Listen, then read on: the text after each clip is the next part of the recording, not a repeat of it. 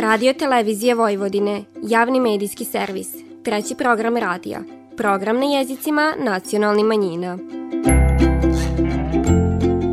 Vi slušate emisiju Radio Spektar.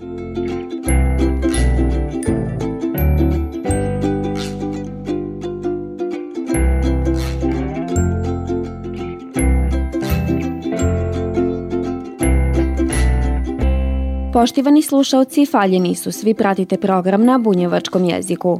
Ove nedeljne emisije biće u znaku najvećeg kršćanskog blagdana, Uskrsa, pa tako na početku ove nedeljne emisije poslušajte kako su protekle uskršnje radionice namenjene osnovcima, ali i srednjoškolcima koji pohađaju izborni predmet bunjevački jezik s elementima nacionalne kulture. Potom vas vodimo u Sombor na izložbu Uskršnje jaja koja je otvorena u Varoškom muzeju, a čućete i šta je sve prikazano na 16. uskršnjoj izložbi Narodne rukotvorina koje je u Subotici upriličilo Kulturno-umetničko društvo Bunjevka. Na samom kraju emisije divanimo prid uskršnjem periodu korizmi, koje je u duhovnom smislu najvažniji dio godine kod virnika. Vi slušate program na bunjevačkom jeziku. Svake godine uoči Uskrsa dica se rado odazivaju radionicama koje se organizuju po školama. Početak aprila bio u znaku jedne take radionice koja je upriličena za učenike drugog razreda osnovne škole Ivan Milutinović u Subatici pod nazivom U susret Uskrsu, a kojoj su se pridružili i učenici koji pohađaju bunjevački jezik u toj školi. Ukrašavanje uskršnje jaja i pravljenje čestitki obilužilo je i ovu radionicu. Dobio sam jaje, pa sam ovako zalepio ružu na, na sredinu jaja i okolo sam zalepio tri listića. I napravili smo ovako, zalepili smo jaje ovde i napisali smo srećan uskrs. E, naučio sam kako napraviti nešto od slame. Kako ti se čini, je li teško, je li lako? Teško. Ali ti lipo izgleda na kraju? Da. Slamarski učitelj Stipan Budimčević i članica Udruženja građana Bunjevačka vila Marija Bošnjak prineli su svoje iskustva i znanje učenicima, a kako i sami divane, svake godine rad s dicom je lakši. Ponavlja se već usvojeno gradivo, a znanje nose i od kuće. Znamo da je Isus umro i da je na grobu bio kamen. I taj kam, e, jaje simbolizuje kamen, a inače jaje je izvor života. To je što oni mogu najbolje zapamtiti i koje će njim ostati urezano da znaju zašto je uskršnje jaje. Uskršnje jaje se poklanja dragim osobama, čak neko i čuva od jedne godine do druge godine kao čuvarkuću. Ovo je samo jedna u nizu radionica u ovoj godini u osnovnoj školi Ivan Milutinović. To potvrđiva i učiteljica Slađana Marković-Štetak. Ovo sad što možete videti, znači jedan deo i ove, svega što pravimo za uskrs i uskršnjih ukrasa se nalazi dole u holu škole, možete videti, ove, a drugi smo nosili na vašar ovaj, uskrs, za uskrs, jeli, uskršnje praznike u Maloj Bosni.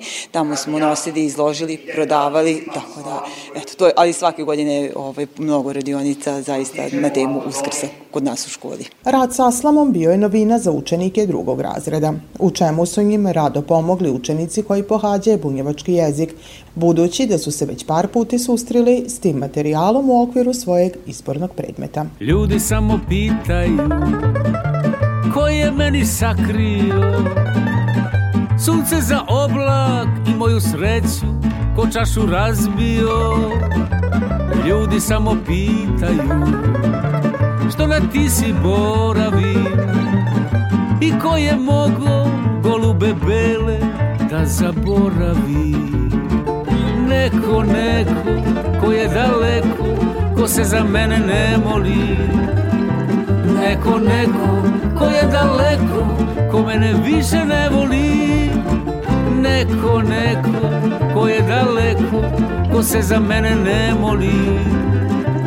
Neko, neko ko je daleko ko mene više ne voli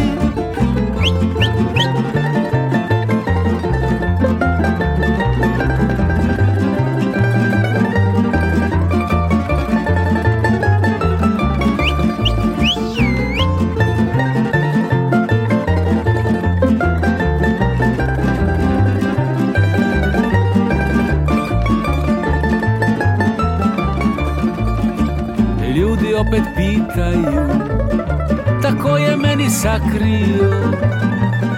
Sunce za oblak i moju sreću ko čašu razbio. Čamac sam kupio i srce darujem. Talasi sudbine neka ga nose tamo gde stanuje. Neko, neko ko je daleko ko se za mene ne moli Neko, neko ko je daleko ko mene više ne voli. Neko, neko ko je daleko ko se za mene ne moli. Neko, neko ko je daleko ko mene više ne voli. Ko mene više ne voli. Ko mene više ne U ovoj školskoj godini fakultativni predmet bunjevački jezik s elementima nacionalne kulture u subatičkim srednjim školama pohađa 17 učenika, a pred uskršnje vrime iskorišćeno je kako bi za jedan dio đaka bila organizovana radionica i data im mogućnost da se oprobaje i upoznaje s tradicionalnim tehnikama šaranja jaja. Ovaki vid aktivnosti privlače učenike, što potvrđiva i Jadranka Tikvicki, predsjednica odbora za obrazovanje u Bunjevačkom nacionalnom savetu, ali jedna od pridavača bunjevačkog jezika u srednjim školama. Što se tiče samog, e, samog tog e, nastavnog gradiva, oni su već upućeni u osnovnoj školi. Znači, mi sad samo radimo neku vrstu nadogradnje svega tog. Budući da su jeli oni sad u gradu, u prilici smo dakle da, da radimo više na terenu, da ono čemu smo divanili na časovima, sada mogu da se uvere na terenu i to je ono što se njima ovaj dopada. Vidno zainteresovani za tehnike slamarstva, srednjoškolci su se brzo latili posla. Med njima je bilo oni kojima je to bio prvi susret s ovakvom vrstom materijala. O svojim utiscima divanili su Majda Tumbas i Dalibor Jurić iz Tehničke škole Ivan Sarić. Dele mi vrlo interesantno, zapravo ima tako malih detalja koje treba da se pazi, ali jako interesantno za prvi put, stvarno. Malo je težak jer treba stvarno biti precizan, ali je mnogo interesantan. Zanimljivo je, a ima dosta toga da se pazi, da bude na detalje, ima sad i sitno je, pa onda i treba i znati. Treba prakse i vremena zato da se napravi, ali na kraju dobije se lep rezultat. Slamar Stipan Budimčević je protekli nedelje imao pune ruke posla. Obašao je nikoliko škola,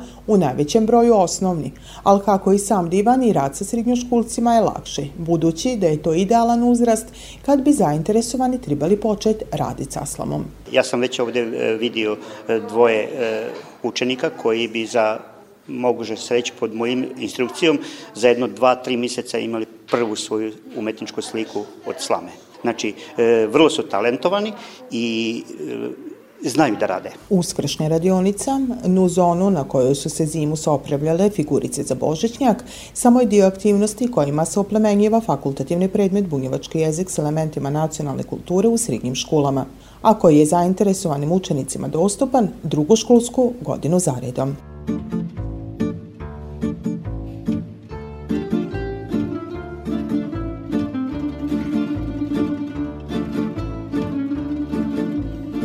Ja bi za tebe dao sve. Vode sa dlana pila bi. Minđuše bi ti kupio Samo da moja bila bi. Ne bi se mislio ni čas Kad bi me samo cimnula. Ne bi se mislio ni te Kad bi mi namignula.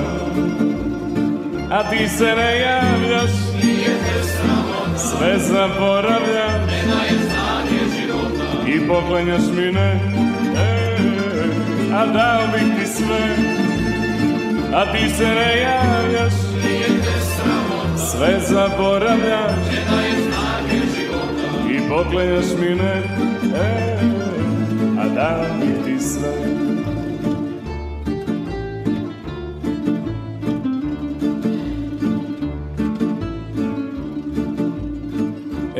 tiho pati sad I brine šta će reći svet Što bubonjak se ljubavi Nije pretvorio cvet.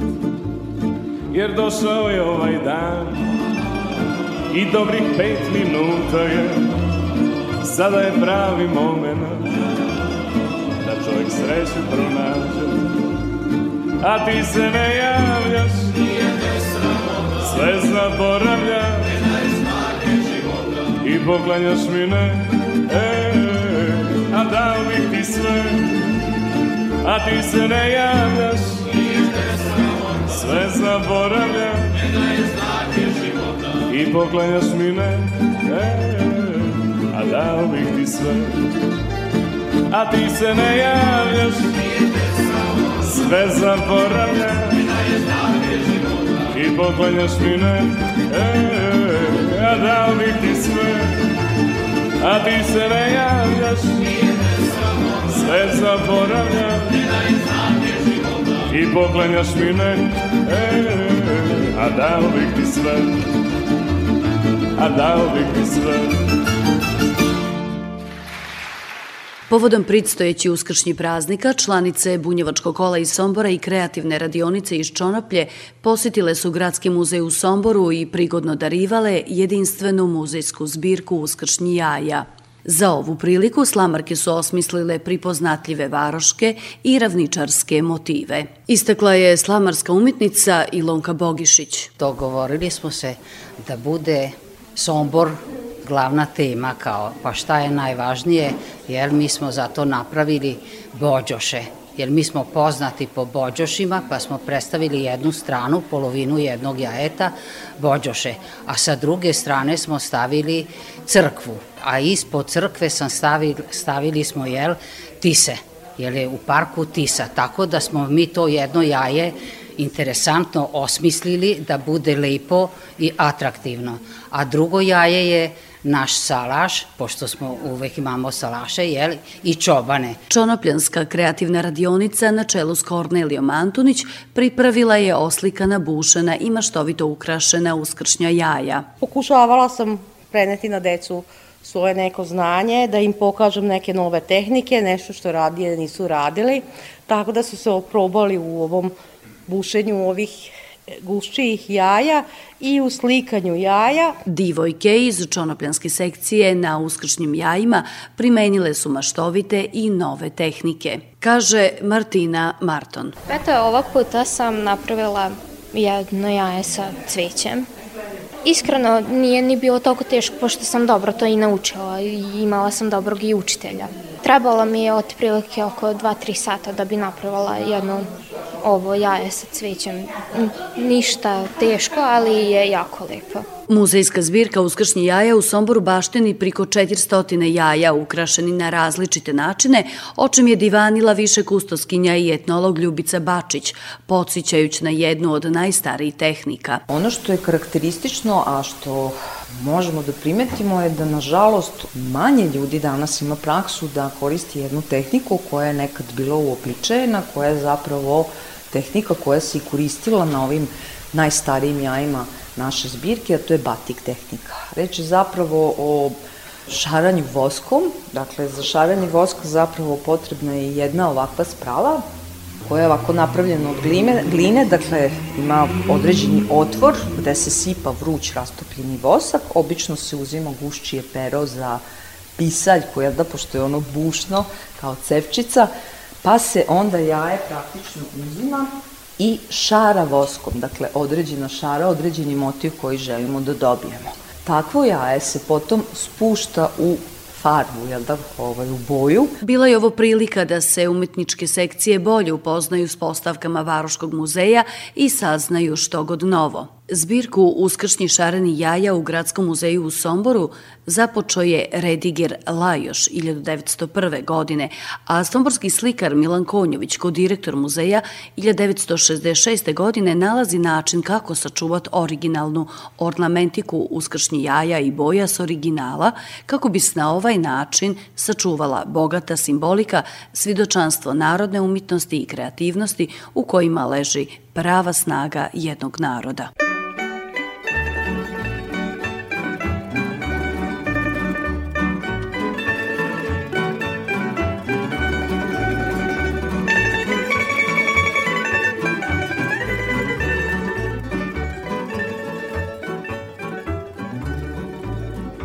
Jaker stari ulicama luta I sobom nosi zaljubljeni par Cele noći sne mleko lako pada, a dvoje mladi greje srca žar. Cele noći sneg polako pada, a dvoje mladi greje srca žar. Prošla je noć ta kao oka treptaj I zora rana ostavlja svoj trag. Ja napuštam najmiliju dragu Sve divne noći i taj Sombor grad. Ja napuštam najmiliju dragu Sve divne noći i taj Sombor grad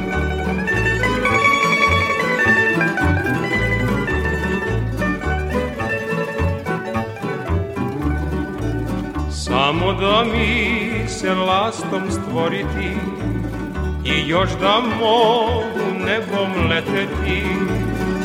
Leteo bi ceo dan i noć Samo da mogu svojoj dragoj doć. Leteo bi ceo dan i noć Samo da mogu svojoj dragoj doć jaker star sad više ne luta I ne čuje se onog vranca bar.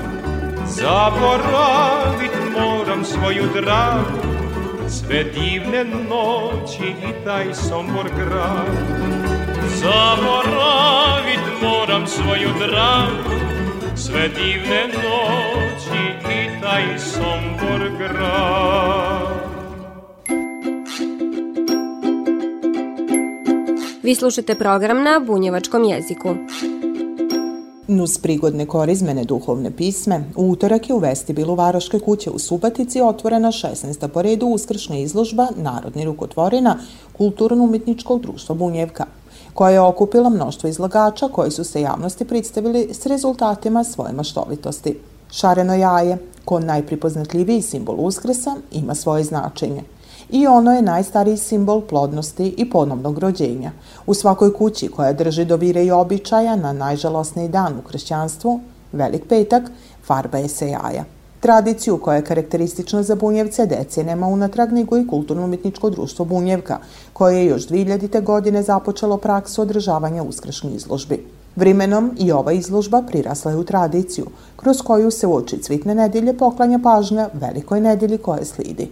Farbanje i ukrašavanje uskršnjih jaja dio je pripravljanja za uskrs ističe predsjednica Bunjevke Kata Kuntić. Meni je najljubši vodeni ponedeljak, mislim to je ono što je ostalo kod nas ovaj, sačuvano i sam ovo, sama ovo uskršnja jaja kod nas bunjevaca su baš najznačajnije za voden ponedeljak, jer to obično znam kazati da mama unuku sinu ili devojka momku ili već na neki način uvek žene nekom, nekoj voljenoj osobi, muškoj osobi poklanjaju to jaje i to jaje mora biti lipo i posebno.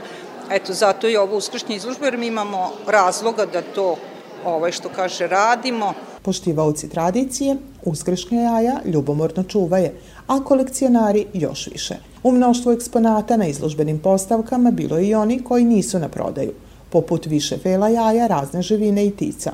Kolekcije koju par godina unatrag čuva i svake godine nadopunjiva dugogodišnja slamarka Jelena Bedalov. Kako sam otišla u penziju, onda sam htela da oplemenim svoje vreme i počela sam se baviti slamom i stvarno sam ovako ušla debelo u to i eto, sad s tim se bavim još uvek. A on, inače što se tiče ove kolekcije, to imam zaista od poljske ševe do noja i to ni ne prodajem, onako ljubomorno čuvam jer ipak teško je doći danas do goluba do grlica i tako, ovaj, do tih, teško je doći do tih jaja. Med izlagačima koji su dugi niz godina prisutni na izložbama koje organizuje Kulturno-umetničko društvo Bunjevka je i Slavica Zvekanov, koja je ostala birna ukrašavanje uskršnjih jaja detaljima od slame. U principu to su reljefna jaja rađena u slami, pa ništa tu nije nešto posebno, neka nova tehnika, ali eto tako, sad mi je bila inspiracija ove godine da to bude tako urađeno. Ima koje su e, ravne, ravni cvetovi, ovo je sad eto tako malo reljefno, malo drugačije. Mislim da je puno lepše. Izložbu su upotpunili i dekorativni kolači, medenjaci, koji su u posljednje vrijeme sve popularniji i nalaze svoje mjesto u raznim prilikama. U njevoj izradi svoju maštovitost prikaziva Dragica Horvat. Radi se sa tim ovaj rojalom royal masom, belance i šećer. Dakle, sve zavisi od zahteva mušterija, naših e, dragih kupaca i to. Sve su prehrambene boje, sve radimo i sve su, svi su jestivi. Dosta su, kažem, zahtevni i treba vremena za njih da se naprave. Veliku pažnju posjetilaca privukli su eksponati u okviru takmičarske postavke pod nazivom Najstarije uskrške jaje, u okviru koje je prvo misto osvojila Marija Bošnjak iz Male Bosne. Ima 50 e, komada jaja koje su u kolekciji. Prvo jaje koje smo sačuvali, to ja i moj čovjek e, prije 45 godina što smo što je dobio na polivanje. To je prvo jaje. I onda ostala jaja, tako koja se sviđala. Ima dosta već koja je i kutija pala pa se polupalo i sve to, ali mi je drago sačuvati svako jaje. Izložbu je otvorenom proglasila predsjednica Bunjevačkog nacionalnog savjeta dr. Suzana Kunđić-Ostojić, koja je tom prilikom akcenat metnila na etnološku vridnost izložbe, koja je izmed ostalog poslužila i ko primer kako se nasljeđe obogaćiva savremenim trendovima, a da pritom čuva svoju autentičnost. Nisam mogao da pomislim Da su tako da se zaljubim. Pa sad budan snove snijem Kad te nema suze lije Da te volim više ne krijem Oči tvoje kada smiju se Veće sreće nema za mene Zagrliš me jako Kosu zabaciš polako Pa mi kažeš i ja volim te Kada zagrliš me jako Kosu zabaciš polako Pa mi kažeš i ja volim te Samo si moja i ničija više tebe pevam, za tebe diše. Samo si moja, pruži mi ruke svoje. Zaplešimo ovaj život u dvoje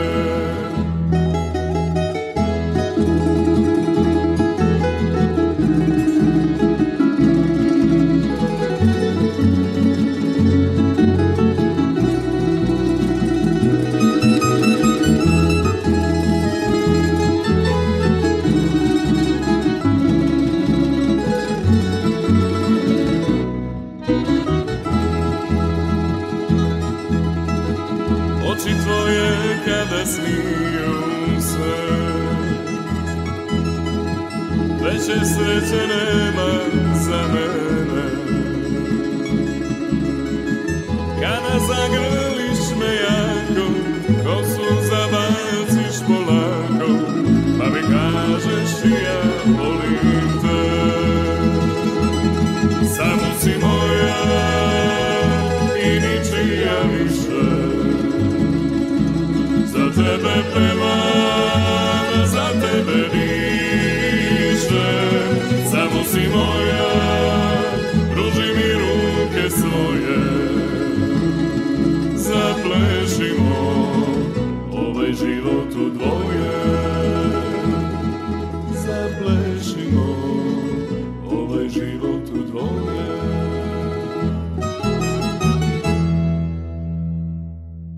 Pepo, post i pokora.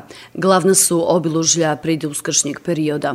Korizma je u duhovnom smislu najvažniji dio godine, no sa savremenim načinom života malo je običaja sačuvano, kaže mladi kantor Nikola Čutura. Imamo jedan lip broj virnika koji recimo i dan danas poste, strogo poste svaki dan kroz korizmu, tije 40 dana, što je, možem kazati, ritkost u današnje vrijeme.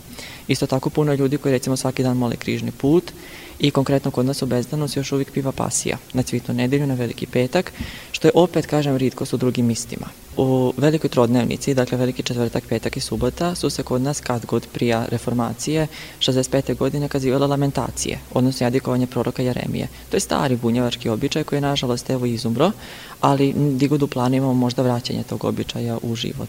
Tokom korizme vjernici se podsjećaju na prolaznost svegovozemaljskog te kako triba je usredotočit se na duhovne vridnosti, koji za vrime došašća, bdenja i posta, misnica, odića i liturgijski ukrasi su purpurne, ljubičaste boje i tokom korizme, što je simbol duhovnosti, dostojanstva, ali i poniznosti. Vrime je to čekanja, pokore i pripravljanja za najveći kršćanski blagdan, Uskrs, naglasio je velečasni Mihajlo Zelić iz crkve u Bezdanu. Dragi Bog je za nas, se za nas žrtvovao i mi to poštujemo time da za vreme korizme mi postimo. To znači da svaka odrasla osoba od 18 do 60 godina barem petkom najede mesa i ništa e, što je vezano za meso. E, nije samo u tome da ne jedemo meso, e, nije samo odricanje u centru pažnje, nego i da uradimo neke plus stvari za naše prijatelje, za naše bližnje, za, za ljude, za ovaj svijet, da postignemo nešto bolje, lepše i da tako možemo dočekati naš najveći blagdan Uskrs. Uskrs je najveći kršćanski blagdan kojim se slavi Isusova pobida nad grijom i smrću. Uskrsom se takođe slavi novi život te nova nada u uskrsnuće. Na Uskrs slavimo Isusovu pobidu koja nam daje nadu da ćemo i mi uskrsniti.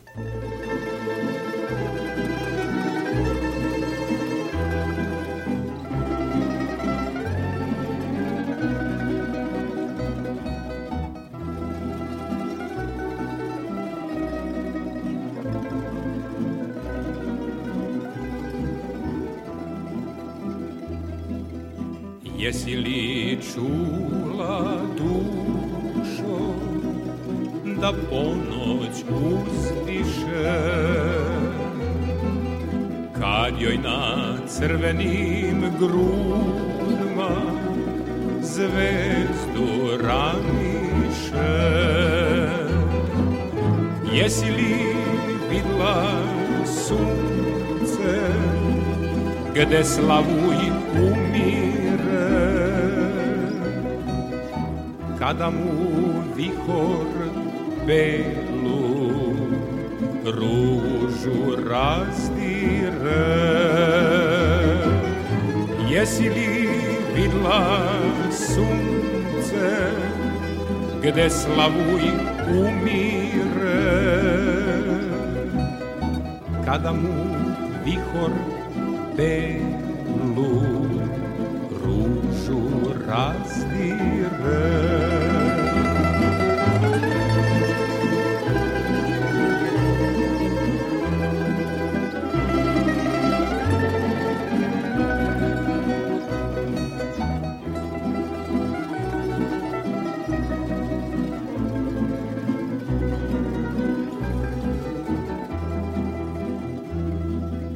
Jesi li vidla sunce gde slavuj umire.